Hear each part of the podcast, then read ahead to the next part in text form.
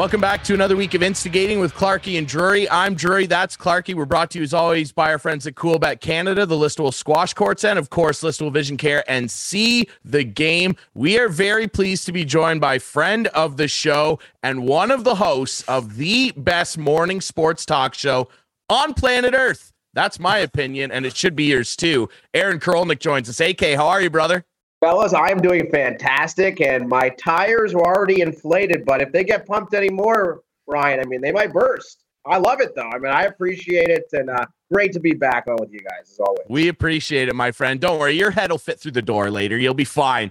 Uh, let's talk a little bit. We'll jump jump right into it. The number one story in the Toronto sports scene right now: playoffs, first round, Leafs, Lightning. Let's start with Game One probably the best playoff game I've ever seen this group of Maple Leafs play so far. They were dominant, and Tampa, I mean, give the Leafs all the credit in the world. They completely blew them off the ice. Tampa looked completely uninvolved, even starting with that five minute major. What did you make of night one of the playoffs for this Maple Leafs group with all the weight of the world on their shoulders? Well, it actually reminded me of the early 2000s Leafs who were up against the Ottawa Senators all those seasons, all those playoff runs where they're the underdog based on, you know, regular seasons of uh, of yesteryear and Toronto getting dominated by the Senators, Ottawa having more points, not necessarily applicable to this instance with the Leafs, but I think a lot of people viewed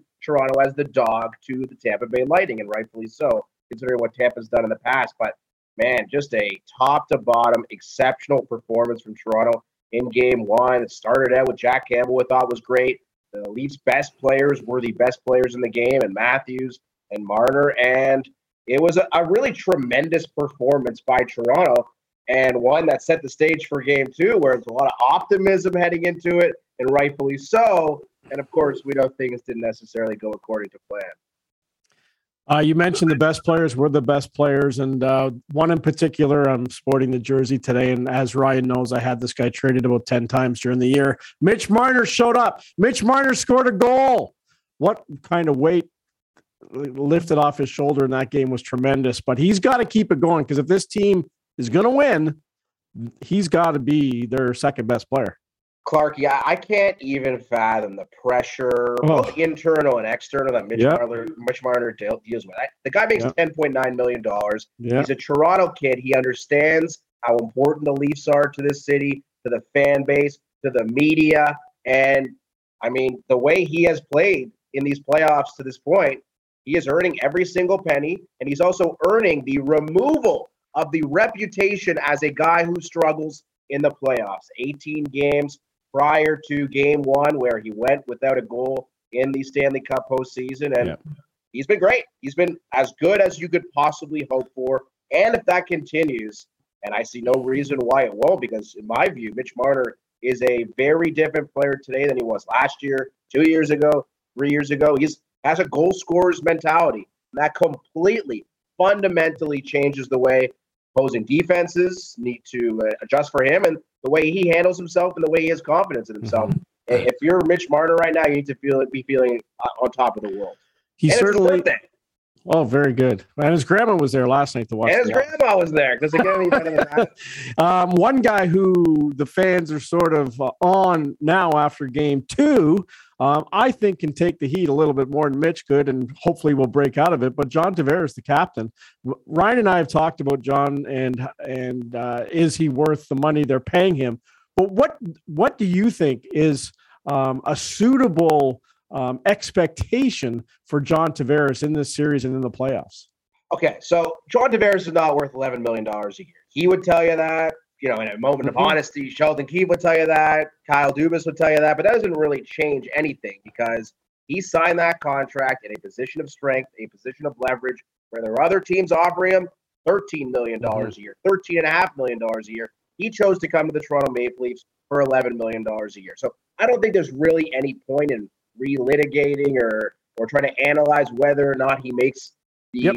Yep. either his salary is commensurate with his production yep. because it's not. I mean, mm-hmm. he's not a number one centerman in the National Hockey like League right now, but he is a really quality number two. He's about a point a game player in the regular season. That being said, to this point, uh, through two games in the in the Stanley Cup playoffs, he has not been very good. He picked up an assist on that power play goal that Auston Matthews scored to make it 3 1 in game one. But I would argue he's been pretty average five on five. And I think he needs to be better. I think he can be better. Yep. And I think it's very likely heading in uh, to the later games in this postseason run that you'll see Tavares and Nylander reunited. And I think that could really uh, provide positive deep uh, dividends for both both of those guys because I think they have worked well together and I think they will again. Yeah. He's one of those guys where you know the the criticism of him and the holes if you will that are in his game are not new. And you know your compatriots over at TSN 1050 on overdrive were talking a bit about it today as we record this on Thursday. And um you know Odog who scored quite a few goals in the NHL was basically saying look like the the blueprint for this guy hasn't changed. He's made a lot of hay in and around the net. And that's where he made hay in junior and in minor midget before that, when he was a highly touted scorer, he scores a lot of goals from within 15 feet. He's not a good skater. He never has been. He's improved his skating a lot with the likes of Barb Underhill helping him out stay competitive in the NHL. But like, guess what, everybody? It's not getting better. Like, this guy's not getting faster it's only going to deteriorate more and more. And one thing that I noticed that he has not done yet is really get into that interior area. And it's something really all the Leafs, other than Michael Bunting at times, didn't do at all in game two. And beyond that and talking about Tavares and everybody who's a star there that's not contributing. Nylander's had a tough start too, some some sushi issues. Uh, I I want to get your opinion just on on the discipline issues. And Wayne Simmonds took a lot uh, on his shoulders in the post game interviews. Sheldon Keefe addressed it as well there were just a lot of penalties in that game that the Leafs didn't take in game one that they did in game two that just simply can't happen. They got themselves in a lot of trouble and they brought that Tampa power play to life, and that was a problem, eh? Well, that's that is the biggest problem that Toronto can face in this series. But I think at five on five play, the Leafs are just as good, if not better, than Tampa Bay. I think you could probably make the argument that the power play is a, a similar idea. But mm-hmm. I mean, Tampa's power play, if you look at it in the month of April, was operating at over 40%. It was piping hot down the stretch. And if you give Kucherov and Hedman and Point and Stamkos seven opportunities, you aren't winning any hockey games. That is a straight up fact. Maybe one in a million, but it's going to be very, very rare. So I'm certain the Leafs have learned from this game two mistake, the lack of discipline, Wayne Simmonds addressing it, and rightfully so. I thought Wayne Simmonds took two really stupid penalties. And they also coincide with the Kyle Clifford five minute major in game one that could have very well been a huge turning point in the series if I don't know what the hell was going on with Tampa, Tampa in game one and their power play and basically the entire team and the way the Leafs were able to mm-hmm. manhandle their power play with their penalty kill. But discipline has been a big story. It didn't burn them in game one like it could have. It did burn them in game two. So we'll see what type of adjustments they make for game three. But I also want to say there's a reason that the Leafs are are are causing all these penalties for themselves, and it's because they're trying to be aggressive. I think the home crowd has a lot to do with it. It's been an amazing crowd so far. There's a lot of mm-hmm. passion in the building, a lot of energy, and sometimes when you have that unbridled energy, it can lead to unintended consequences. And I think in game two, unintended or not, you need to be more disciplined than the Leafs were. So you mentioned Seif will have changes next game. So Clifford is uh, uh, eligible to come back into it. Uh, Spezza is sitting on the sidelines. I'd like to see Spezza and, and and Clifford in, and maybe Blackwell and and Simmonds out. What do you think will happen next game? It's a real fascinating situation mm-hmm. for Sheldon Keefe because he talked after game one the importance of Clifford and the physicality that he yeah. provides the Toronto Maple Leafs, and the same goes for Wayne Simmonds. I, I do kind of have this inkling that we could see Jason Spezza. Mm-hmm. And I mean, just think back to last year in the postseason for the Maple Leafs. I would argue that William Nylander was probably their best forward. Maybe Alex Kerfoot was second, and Jason Spezza might have been their third best forward, yep. which is crazy to think. I wonder how they lost to Montreal. You know, like, ooh, that's probably a pretty good uh, way to, to look back on that. No, but, they cross-checked their way to the oh, win. Let's yeah, get, here we go. Be they real. got goalied, like yeah, whatever, whatever, it was. But I mean, the top guys didn't perform for the Leafs last year. That's pretty obvious. But Jason Spezza was one of their top guys. that being said, it's a it's an interesting scenario for Keefe because Tampa's fourth line provides so much grit and tenacity, experience. Pat Maroon, Corey Perry, uh, Pierre Edouard Edouard Bellemare. I mean, these are guys that can really stir it up and mix it up. So if you want to take out Simmonds or you want to take out a Clifford, keep Kase on the fourth line, and you add Spezza in there, all of a sudden you have more of a skill-oriented fourth line as opposed to maybe the physicality that Sheldon Keefe is looking from that position. My guess would be you bring Clifford back, and maybe Ondrej Kase takes a seat. That's something that yep. Yep. Carlo mentioned yep. this morning. And that Kase, great player, no doubt, not a fourth line player. He's a guy who needs to play no. up in your lineup in more offensive roles. And to have him on the fourth line, it's just not an effective use of his assets and abilities. I'm not sure it makes sense. You know, it's funny. We're sitting here probably what 12 minutes into this, and we're talking about the deficiencies in the game and Tavares and and the penalties. This defense, I think, is the best defense the Leafs have had in a long time. Rate one through six with some depth guys as well, with Holland uh, and Sandin not playing. I think they played terrific. Sure, every defenseman is going to have some mistakes here and there. It happens all the time in every hockey game, but this group is deep.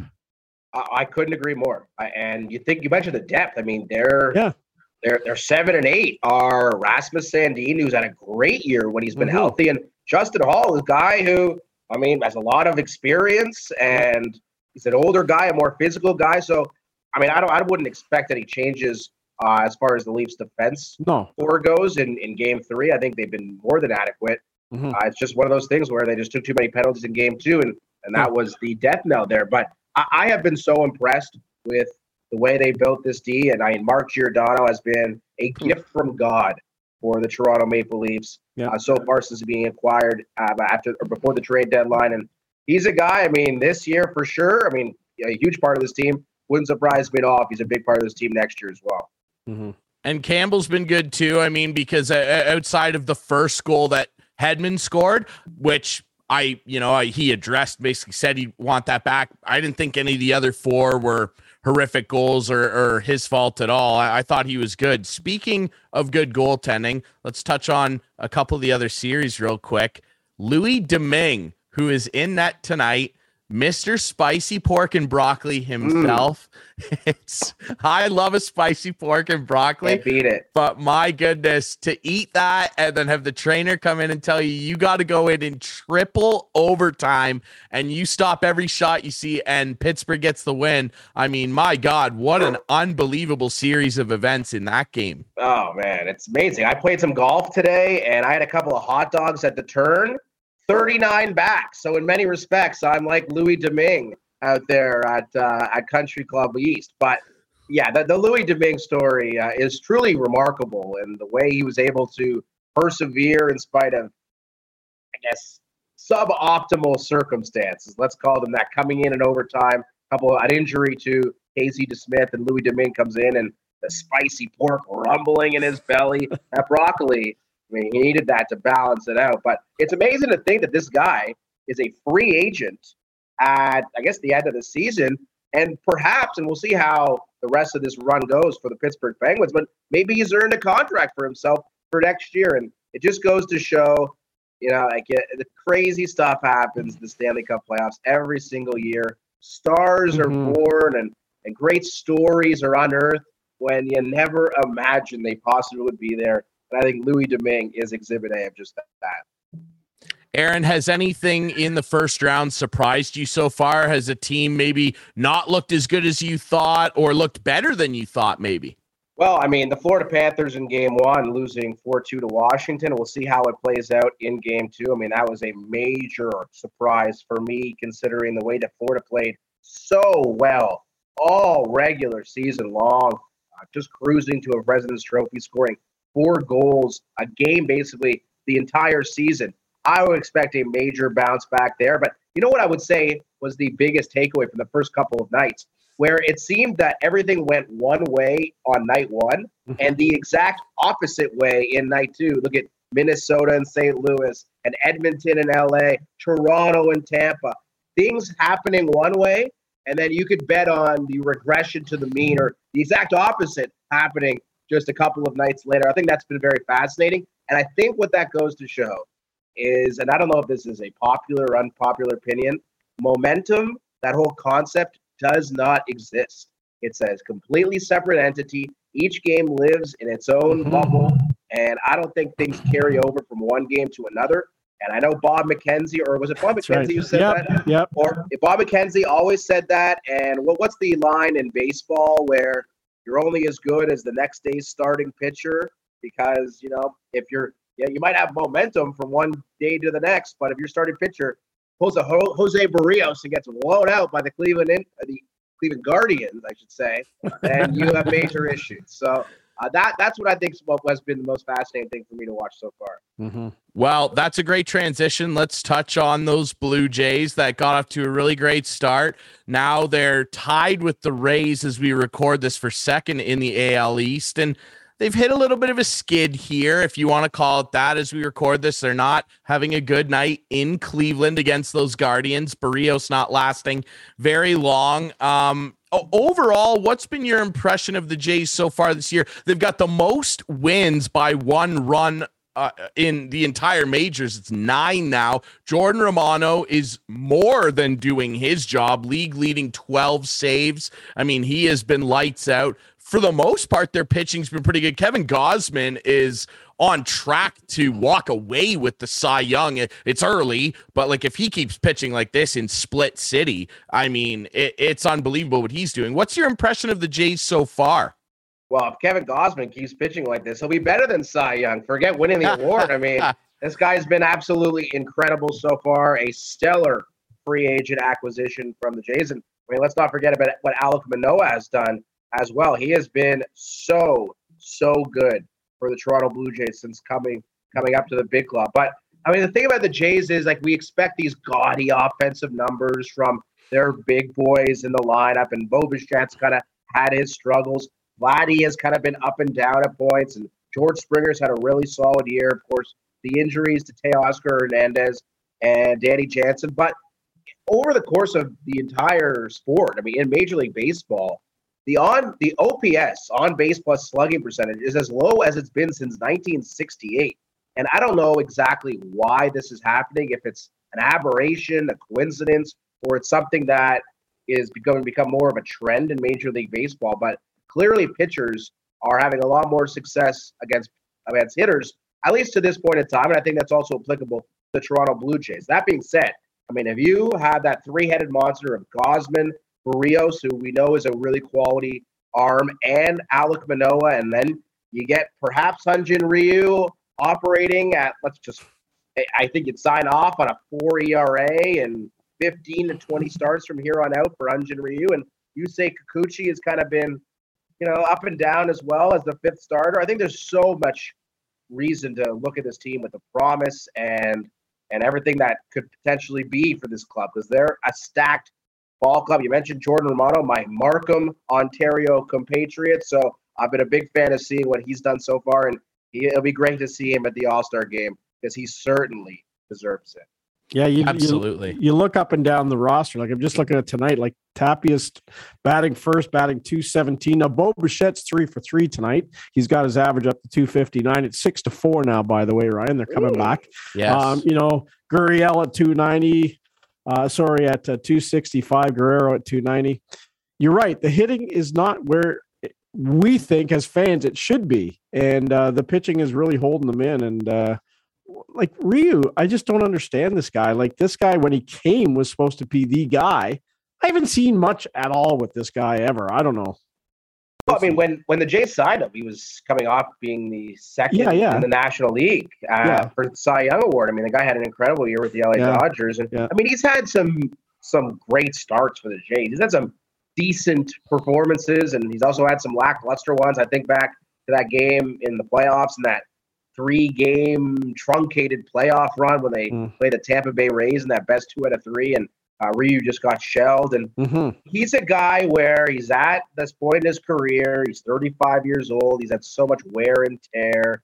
Um, you know, he's not what he once was. But that being said, I mean, if Hyun-Jin Ryu is your fourth starter, He's got a lot of guile. He's got a lot of experience. Maybe the Jays can extract that final bit out of that left arm. And if they can, I think he could be a valuable piece for them. Would I want to see him in a postseason game? Absolutely not. Yeah. As, well, I'd as like to see him in a postseason game, but well, yeah, maybe very short three innings or something. Yeah, sure. Give him like yeah, maybe some mop up duty. Yeah, yeah. as your, nothing win as your friend Jeff O'Neill would call him, Hyunjin Ryu arc. That's exactly it. to be the, fair, Clarky, his first year with the Jays, he yeah, I know, third just, in AL. Whenever I, all I'm saying is when I watch him now, it's like this guy can't pitch anymore. Like he's he just can't like, find lobbing the zone, them in Clarky. there, and it's like he can't find anyway. the zone. His fastball's never. Yeah, Robbie Ray's not exactly off to a good start either. He's not off to that great of a start, but it's, it's and two thousand fans in Oakland the other night. Uh, Ryan, two thousand fans. That's pretty good. That's like uh, I don't want to uh, Coyotes game. I don't need to talk about the Oakland A's because I'm going to waste Aaron's time. I want to touch on uh, what was a great moment the other night uh, that we saw at Rogers Center. AKM, everybody's seen it now with the the Blue Jays fan and the and the young Yankees fan with the uh, with the Judge shirt on. Producer Adam, I don't know if you've you've got the video there. It, it was so cool. I don't know how you missed this if if you didn't see it.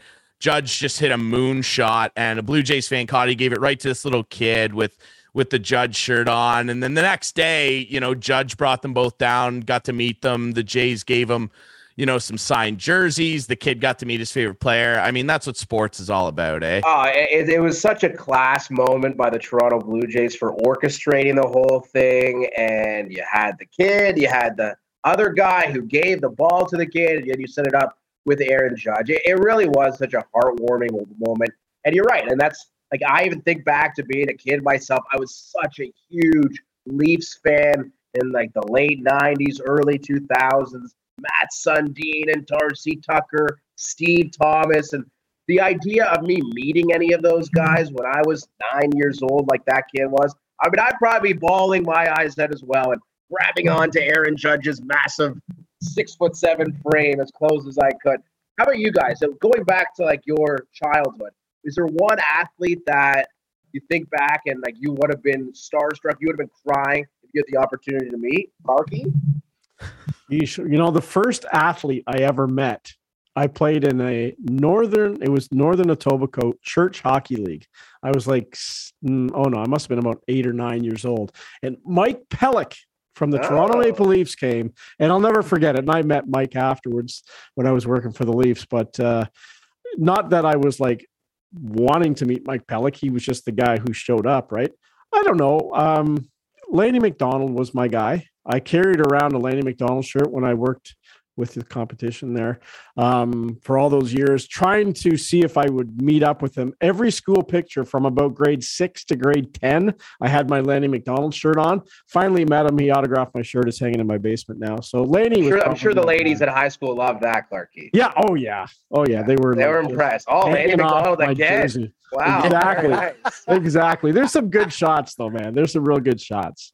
How about you, Ryan? I guess I'm just hijacking. I guess I do. Yeah, no, no, it's all good. I, am just, I think it's an interesting conversation. I mean, six I, five, by the way, Kirk with the home oh, run. Yeah, Kirk, Kirk just hit a moon shot. That was beautiful, 400 feet. Um, yeah, no, I, I like the reverse interview here. I'm up at 4 a.m. tomorrow if you want me to jump on the show. Yeah, that's um, it. We just flip roles. I uh no, I I've been lucky enough. I've met my two favorite hockey players ever. I I met Ovi and uh, I met Nick Backstrom, and uh, at a couple different events and games, uh, I got pucks from both of them signed. And yeah, I'm not afraid to admit I got a little misty eyed. I mean, like uh, I, I I've told Clarky this many times. If it wasn't for Ovi and Nick. I probably still wouldn't be a hockey fan, to be honest. Like those were dark days as a Capitals fan, and those guys probably saved my interest in the sport at a time when I was a little kid. You know, you've got different interests. I was in a band at the time. Like, you know, I, those guys kept me involved in the game, and and that you know that's special and you remember that stuff forever yeah there's always so much you could think back to dennis maruk and peter bondra right i mean steve Konowalchuk. yeah, yeah exactly Olie Kolzig. So. That's right. Godzilla. Come on, man. You know, we we had a couple of gay players, oh, you know, yeah, yeah. Secretary of Defense back in the day. Let's go. Uh, AK, we really appreciate your time. We know you got a jet. Uh, we really appreciate this. You can listen to First Up Monday through Friday on TSN 1050 in the morning from 6 to 10. I've been getting up early this week, working mornings. It's great to have you guys come. At a radio station, and he's listening to you guys. There you go. That is true commitment and dedication. We it, appreciate it. Thank you. It is commitment. You and Coco are the best. Uh, it's the best sports talk radio show to get you started at the start of the day. Follow Aaron on Twitter at Aaron underscore Karolnik, AK. We appreciate this as always, brother. Thanks so Thank much. Thank you for having me, boys. Always great to be with you. All right, we'll take a quick break. When we come back, we're going to chat with Mitchell Hawks GM and President Josh Keel on a really successful season for the Hawks that unfortunately came to an end in the playoffs against the Stayner Siskins. We'll talk with Josh next here on Instigating.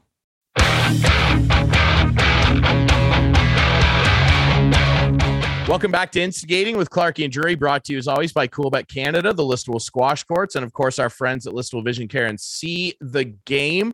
Clarky, uh, great chat with our friend Aaron Korolnik from TSN 1050's First Up. Uh, listen every morning, Monday to Friday, 6 to 10, with him and Carlo Coco Colaiacovo. I know they were addressing this, uh, and, and, a number of sports talk shows were, and for good reason. I mean, we should have had our buddy Jim Cressman on for this one. I mean, the umpire. This is the most. This is the ultimate welcome to the umpire show of all time that I've maybe ever seen. Madison Bumgarner, producer Adam, I, I, you can roll the video now for our viewers that have not seen this. Madison Bumgarner, let me set the stage for you here. Madison Bumgarner is pitching in the first inning against the Miami Marlins. He gave up a home run. He was upset with some of the strikes and balls that were called and was complaining back and forth with the umpire, like many pitchers do. Gets out of the inning down one nothing comes over and has to do the the substance check. Everybody is they're they're checking the hands of the pitchers and everything. This is the first base umpire. I can't remember what his name is. I think it's Dan Bellino. It's Bellino. It doesn't matter. This guy's irrelevant, as all officials are in sports. And they should. And no one, no one should ever know the names of officials. But this this guy causes stuff like this. He's checking Bumgarner's fingers and he's just staring into his soul the entire time. Just staring at him. He's not even looking at well, his hand. And, and if I'm not mistaken, Bumgarner had uh, was a little upset at some of the calls in the first inning as well. He, yeah, he was. Yeah. And this isn't the home plate umpire. This is the first. No. This is the umpire and, first. And, and, yeah. And he's checking, he's just looking at him, trying to goad him. The umpire knew what he was doing. He's trying to goad him into getting upset. And Madison Bumgarner, there's a great YouTube channel called Baseball Doesn't Exist. They do he does these little docu series videos on ball players. He just did one, funnily enough, about Madison Bumgarner, who is notoriously a fiery guy. Uh, he's also yeah, one of the no. greatest, if not the greatest, postseason pitcher of all time. And he's just staring at him, holding his hand, not letting go. Yeah. And Bumgarner finally is like, he addressed it after the game. He said to him, Why don't you take your effing time? And he got thrown out of the game in the first inning for yeah, this. It's just, it's just another egomaniac umpire wanting to make just, oh, like, just trying to goad him in, as you said. Now, the video, I have a little problem with showing how we showed it because it was in like super, super, super slow motion. It wasn't that long, um, of a of a, an exchange. However, it was much longer than normal. No it was like 12, it. 15 seconds. That was slowed down. If you watch, they do have. If you Google it, there yes. is another one. It's not that long. It's not 12 to 15 seconds. It's not. It's like seven or eight, though. And he's just Maybe. holding and prodding. Right. It was very creepy. Yeah. It was Bellino, very creepy. This guy's just staring through the windows of his yeah. eyes. And then and you, Bumgarner, who is like no nonsense. Is yeah, like, and usually uh, when, when you watch it happen, it happens all the time. Quick, quick, okay, goodbye. It's it's, it's one it's one to two seconds tops. It's tops. hilarious you said that because in pardon me. So this this was the bottom of the first. So the Miami pitcher that night, I believe, was Elieser Hernandez. When mm-hmm. he left the mound, yeah, the, touch, touch. the, the umpire just like the third base umpire yeah. at their dugout, like just wiped his hand and was like, "Yep, you're good." Yeah, this good. guy because because he and by the way, this guy's the crew chief here, Bellino. Of course, he, there and took took offense to the fact that how dare the legend right. Madison Bumgarner, right. first ballot Hall of Famer, question ball and strike calls for our umpires who are mm-hmm. legitimately mm-hmm. awful this year on I don't care. I know Jeff Passan wrote this great article the other day on ESPN. You got to go check it out about how umpires are actually graded by MLB. They actually have a two inch on either side of the plate buffer zone, if you will, where the MLB deems strikes or balls called they're acceptable. But even by that metric, by any metric you want, the umpires are horrific this year. Not to mention the issues with these they just have attitude like you wouldn't believe. This like it reminds happen. me of the time I got kicked out of a game and the umpire didn't want to do anything except yell boom. That's what he yelled when I got kicked out of the game. He goes, "You're out of here." Boom. Oh, like, that's so lame. Are you kidding that's me? So lame. These guys are such heroes. Like I said earlier, eh, just to close this real quick before we get our friend Josh Keel, the Mitchell Hawks on. It's embarrassing. We shouldn't know the names of officials. They're the most irrelevant right. part of sports. Best thing they NHL did is matter. take the names off the back. They don't anyway. matter. They do not matter. I want to see Madison Bumgarner pitch. And I know that a lot of people aren't going to like this. We are sponsored by Coolbet. And I know a lot of people are like, oh, there's too much betting stuff going on in games now. That's fine if you don't like it. I do though. And uh, like, imagine I didn't that day. Otherwise, I would have been even more mad. Imagine laying a props bet on Madison Bumgarner for like seven or more strikeouts or something, and he gets tossed in the first. Like people bet money on this league, yeah. and you got this Bellino moron. He should be suspended for at least a few months. That's the I most. his name is Baloney. Yeah, well, yeah, he's full of it anyway. Unbelievable. I want to see Madison Bumgarner pitch, and I want to see this moron touching guys' fingers, staring into their soul, trying to goad them into something stupid. It's lame. All right, we'll take another quick break. Josh Keel, the Mitchell Hawks, coming up next.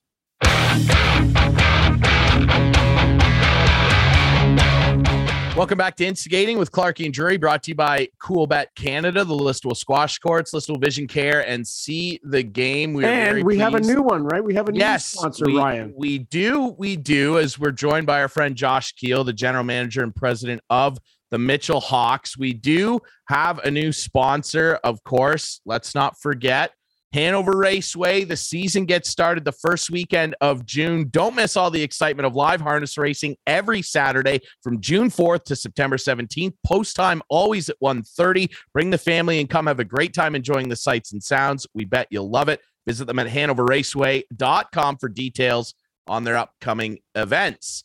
So exciting times here at the show, and we're very excited uh, to be joined by a guy who was at the helm of a team that had a very exciting season that unfortunately came to an end this past Tuesday. Mr. Josh Keel of the Mitchell Hawks. Keeler, how are you, my friend? I'm doing uh, doing great. Uh, you know, at the end of the day, uh, it was a it was a tough series loss in Stayner. But uh, if you would have told me at the start of the year that we'd be playing hockey into May, then I'd probably tell you call you a liar. So uh, very fortunate to be where we are, and very proud of uh, the group that I managed this year. You know, well, you should be because I mean the Mitchell Hawks for the first time ever became Pollock Division champs. A hard fought series, really, you could almost say like a season long series because you guys in the Hanover Barons went knuckle to knuckle from puck drop game one it was an incredible race to first. They clinched it in the final game against you guys before a couple more games to end the regular season. They got the bye, but then you guys go to the final against them and had just an all time war. It was unbelievable to watch, culminated by a game seven smackdown in Hanover to the uh, behest of a lot of upset Barons fans that packed the barn that night. An 8 nothing stomp down. It, it was something else. Like you guys took that title in emphatic fashion. Let's start there. I mean, just your impressions of putting this team together after two really weird years for everybody. Um, and then seeing them go out and do that. I mean, an incredible accomplishment for the Mitchell Hawks. Oh, it's a phenomenal accomplishment, and that was our that was our goal right from the get go. Like, uh, you know, I spent two years building this uh, building this hockey team as a first year GM, and I think having that COVID year was a was a blessing for myself to really learn the ins and outs of the league, how to recruit, how to um, how to manage a hockey program. Um, it's not it's not an easy task, and and uh, I was thrown into the into the wolves, and uh, and we came out fighting, and ended up getting to uh, to a game seven in the Pollock Division Championship, and and these boys they they knew it was at stake. And uh, um, the big the biggest thing about building this team was the fact that it was all it was all local kids. And like 80% of our rosters from Stratford um, they're buddies. They hang out together every single night. Uh, a bunch of them live together. Um, the biggest thing is that they they hold each other accountable. And uh, and if anybody on the team's down everybody picks that person back up. They they fight for each other every single night and uh, like I when I built this team, I I knew majority of the players from coaching them in the past, but the what they did this year, like they just elevated their game to a whole different level. We might not have had the most skill in any of our series, but we had the fight and determination to to grind out games and and win those tight games. Uh, and uh, it was a full team effort from from players to coaches to management, everything uh, to our executives. Uh, it was it was just a phenomenal season. You talked about the tight games, you, you know, then went on to Stayner. and after the first game where you guys had a lot of sick players and uh, didn't do too well. After that, uh, I was at a couple of the games, and I thought they were very tight checking uh, games that you guys were in nearly every game. I had a discussion with a guy at work who lives in the Wingham area, let's just say that, who said, Oh, I've talked to some hockey guys, and he says Mitchell wasn't in any of the games. Uh, Stayner's too big and too skilled for these guys. I'm like, Well, why don't you go to the game and look? Uh, because I was there and uh, I thought you guys were in every game except that first one. Is there somewhere that you could pinpoint of where maybe you were lacking in that series against Stayner? I think the biggest thing was uh, Stayner has a lot of skill. Uh, they can move the puck well. They're they're fast. Uh, every single player on the roster had had a had an above average junior C hockey IQ. we had to we had to fight very very hard for every single scoring opportunity that we got. Mm-hmm.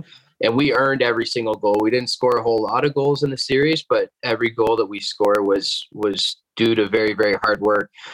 I think that was the biggest thing is is they they had a lot of skill, but what the reason why we were in all of the games except for game one was the fact that our boys just they never gave up. They just they always mm-hmm. believed. They worked hard. They were blocking shots. They were they're clogging the front of the net. They were trying to make Parzy's job as easy as possible. And uh, and at the end of the day, we we pounced on our opportunities, and that's how we were able to win games two and three and and put some pressure on them uh, mm-hmm. um, in the series. Unfortunately, we lost three straight, really basically one goal games with yeah. the empty netters, right? So uh, yeah. um, it was it was a good series, and you know the toughest part about it all is is even though Stayner had a really good team, their weakest point was their goaltending, and that was the weakest goaltending that we we seen all playoffs, and, mm-hmm. and that just shows how good of a hockey team Stayner was. They're well coached, and and uh, we just we had to fight so hard for those opportunities, and and we missed a lot of good opportunities. A few wide open nets. Like this series could have changed on a dime, mm-hmm. honestly. Like, mm-hmm. uh, but at the end of the day, I'm I'm extremely proud of yeah. every single individual on our team and and how hard they fought. We obviously the sickness was one thing all it was non-covid sickness but it just kept going through the the team and kept lingering and and mm-hmm. guys were getting knocked knocked down one guy would come back another guy would go down and then we just had some key injuries too and the fact that we pulled up affiliates for basically the first time. Lockhart played a few games with us this year, but we had affiliates playing with us full time um, during that series, and, and they stepped up huge. That just shows how good the Mitchell U18 program was. You know, like it's mm-hmm. it's they helped out huge. So that would be the pinpoint. Would they they had a very skillful team. Mm-hmm. They did. They you know I'll say this like Stayner, All the credit to them. Their their D corps could really skate. Yeah, like they had they had guys back there that could really get on top of dump-ins and motor away and just fire a pass into the neutral zone. They were great that way, but I mean, sticking with your team, obviously, you know, Steve Sabrin, myself, Scott Bridge, the CKNX junior hockey crew, you know, you guys, um, you know, we love covering the league and, and we love covering the Pollock division. And, you know, I, I don't know. I, I've loved covering all the teams that have done well in the division in my time there. But um, I think just with COVID and and losing that hockey coverage for two seasons and then um, being able to go on this run with you guys and and you guys being so open with us bringing us along letting us you know be be part of the journey uh, you know we all really appreciated that and you know when when you spend that much time around a team as a broadcaster you can't help but kind of get involved and, and root for guys and um you know we we had a lot of fun with you guys on the bus ride back from hanover after the uh the trophy win. That was uh that was an interesting bus ride yeah. and, and, the guys were great and you know they all came up and we were we were really thrilled with all of the guys and their families, you know, thanking us and everything and even in Stayner when when the game 6 loss happened, you know, walking out of the building, Bridgie and myself just the all the guys, you know, are are crushed. Their season's over, and and they all came up and shook our hands and said thanks, and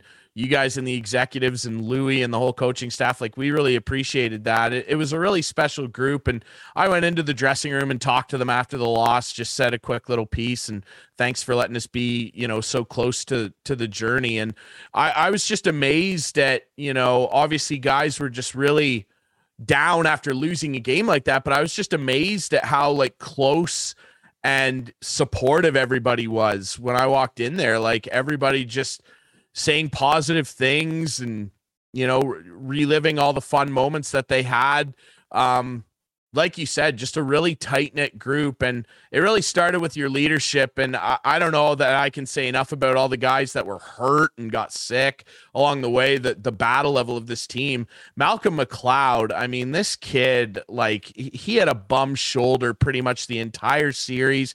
He had it going into game seven against Hanover. We didn't even think he was going to play. He scores a goal top shelf. He comes back in the Stayner series. Like, the grind level on that kid is just incredible. Yeah, he's uh, well. First off, he's a phenomenal human being, and uh, um, he he just cares so much. And uh, he knew he knew the risks of uh, um, what could happen if if if he played with this injury. And and he's a he's an adult, and he made the decision to to play in game seven. Obviously, uh, he was very upset in game six when his shoulder went out, but uh, um, he battled through and he he was I think he was the reason why uh, um, why we won that game seven because when he stepped out on the ice, Hanover wasn't expecting him to play either. He steps out on the ice, Hanover sees him in warm up, firing pucks bar down, and uh, it got in their heads right off the bat and uh, I think he was a key contributor to that to that win in Game Seven. And you know what? We sat him for the first few games of uh, Stayner series, and and eventually he just he just had to come in. It was and it was a good time for him to come in. You know, we're we were tied two two. Um, it was pivotal. You know, he wasn't playing at 100%. He was still playing at 60%, but 60% of Malcolm McLeod is is really really good. So, phenomenal human being, phenomenal leader. Um, I'm very honored to be able to uh, to add him to our team and and uh, um, to get to know him as an individual. And and I'm sure that that our friendship will will go long after this season. So. Yeah, I would expect so. And just a great leadership group all together. And you had incredible OAs. And I mean, I wish we had time to talk about every single guy on the roster because they're all such special kids and mm-hmm. did a lot of special things this year we got to talk, and Clarky's a goalie guy, and he'll have some opinions on him as well. I mean, you talk about Stayner having a bit of a weakness in goal. You guys did not. No. You had a young man named Tyler Parr in that, the best goalie in the league by far. What an incredible kid. Um, just talk about what he brought to the table for you guys every single night because pretty much every single minute he was in the crease for you, you just knew that a stop was coming. Yeah, like uh, leading up to the Stayner series, if we scored more than three goals, we had a 99% chance of winning a hockey game. That's just how consistent he was game in and game out all year. And uh, like he let in four goals the first two games of the season. We lost 4 3, 4 3, and then went 20 games unbeaten in regulation. And uh, it's just, the kid's just phenomenal. He's uh, the biggest thing is his preparation before every single game. He's razor focused. He cares. He wanted he wanted to to go out a winner in his final year of junior hockey. He loves junior hockey. Um, and you know what? He brought it every single night. That that game against that eight nothing game against Stayner, that you know what? It is what it is. We didn't come together as a team. Parzy said himself, he's like, that's the first the first time all year that I that I uh, was taking junior B caliber shots on net, and we were leaving them out to dry. So, you know what? Boys stepped up in front of them the rest of the way, and uh, and and it is a whole team effort too, right? Like uh, our our def- our defensive mindset as a whole all year from our forwards, our defense, everything made Parzy's job fairly easy. Now he had to come up with some very big saves in every single game, um, but generally he was getting a lot of shots on that all year. But they're all from the outside uh, um, in non-dangerous scoring areas, and and if you're shooting from a non-dangerous scoring area on Tyler Parr, you're not scoring. It's as simple as that. He's a phenomenal goalie. Again, phenomenal human being, and proud of him. Very proud of him. Yeah, he looked really good there. Josh, what do you do for an encore now? It's a pretty good first full year there. That's what uh, actually uh, my wife texted me when uh, when after Game Six in Stayner. She she texted me and said, uh, um, "You set the bar pretty high in your first year." And mm-hmm. yeah, we set the bar really high as a as a group, and uh, but we had we had this vision of uh, of building this local team. You bring in some bring in some top end talent and uh, and to kind of mold it together. But the biggest thing is you bring in um, phenomenal human beings that is going to keep the room in a good spot. And uh, like i've never been a part of a room like this ever. It was it was unbelievable. And so now now i have the experience. I know what it takes to to put together a winning team.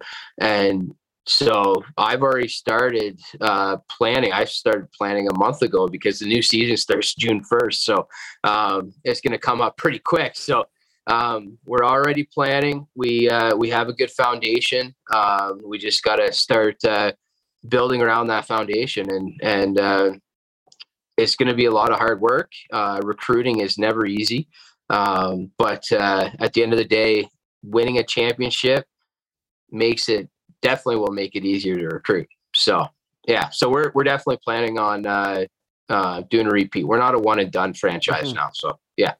Will Louis be back? As far as I know, we haven't had the sit down conversation yet. But uh, you know what, Louis had a had a great year. Um, mm-hmm. He he enjoyed the boys. Uh, I I can't see him not being there.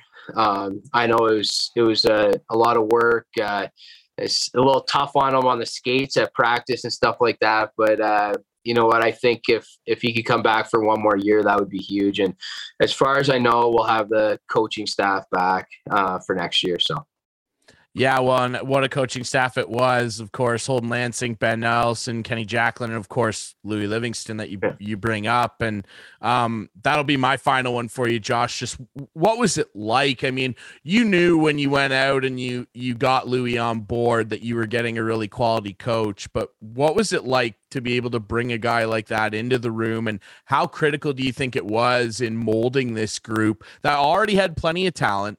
But what how how key was that in molding them into eventual Pollock division champions? Because yeah, he you said it, he enjoyed the boys.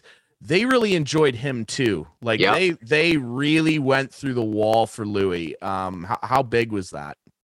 It was huge, and uh, you know what? In order to to run a successful program, you got to put the right people in place that are that are making the decisions. And uh, and I didn't know Louis that well um, prior to this, but with everybody you do your research and and the the amount of positive comments that were coming out of people's mouths about him were just insane. It was just everything was positive, and uh, obviously Lansing uh, was coached by him too, and Wingham, and uh, and then and then and then you just look at the success that he's had at the junior C level. Like he's got junior B experience, but but he's won three Pollock Division championships prior to this one, right? So he has a lot of experience, and and when I when I'm putting together this team, I I I want them to win a Pollock at least at minimum a Pollock Division championship. So why not put a guy on the on the bench making the decisions that's won three of them prior to this one? So it was a very easy decision. Uh, I would never think twice about doing it again. The guy is just a, he's a gem. He's he he's a great players coach, um, and he he definitely led this team. Like they he he coached hard for the boys. The boys played hard for him, and uh, I I had no issues all day eh, or all year. I I let him do his thing. Never micromanaged. Never questioned any one of his decisions. I obviously made my opinions, but at the end of the day, respected what they decided, and and uh, um, and that's what you got to do as a manager too with your coach. You got to let them let them go. So, yeah, it was unbelievable. So. Mm-hmm. Unbelievable guy. We loved interacting with him throughout the year. He's, he's definitely one of our favorites, and uh, I'll definitely never forget him strapping the skates on and skating around with the Pollock Division Trophy when they uh, when you guys beat Hanover. Josh, congrats on a great year. Can't wait to see what you do for a sequel. It's going to be a lot of fun. Uh, congrats to you and. Uh, you know, if I haven't said it enough, pass it on to the guys. I mean, congrats to everybody. I mean, you guys had a heck of a season. You deserve to celebrate it. Yeah, thanks so much, guys. This is awesome. I appreciate uh, CKNX uh, obviously uh, doing the games and stuff like that. It's it's great for the community, um, and uh, you two guys or three guys are awesome to hang out with too. So uh, next year when we're on the bus rides, you're more than welcome. I can't uh, wait. J- Josh, before we go, yeah, Leafs, Leafs Tampa. How do you see it? Uh, it's a tough one. I no, I, it's I really not. Come on. um, no, I, I, actually want the series to go uh, to go at least to game six because I'm down in Florida uh, next Whoa. week. So uh, I want I want to guarantee a game six because I'm I'm selfish that way. I might might get the opportunity to go to a game, but uh, nice. Uh, I think the I think the Leafs are going to pull it off uh, for sure. Um, but uh, I think it's gonna I think it's gonna go seven because Tampa's just got that experience, but they don't have the they don't have those that the depth like they had the last few Stanley Cup runs. So uh, mm-hmm. on their third and fourth lines, and and the Leafs are are a little deeper. So yeah. I love how you said. I think the Leafs are going to win for sure.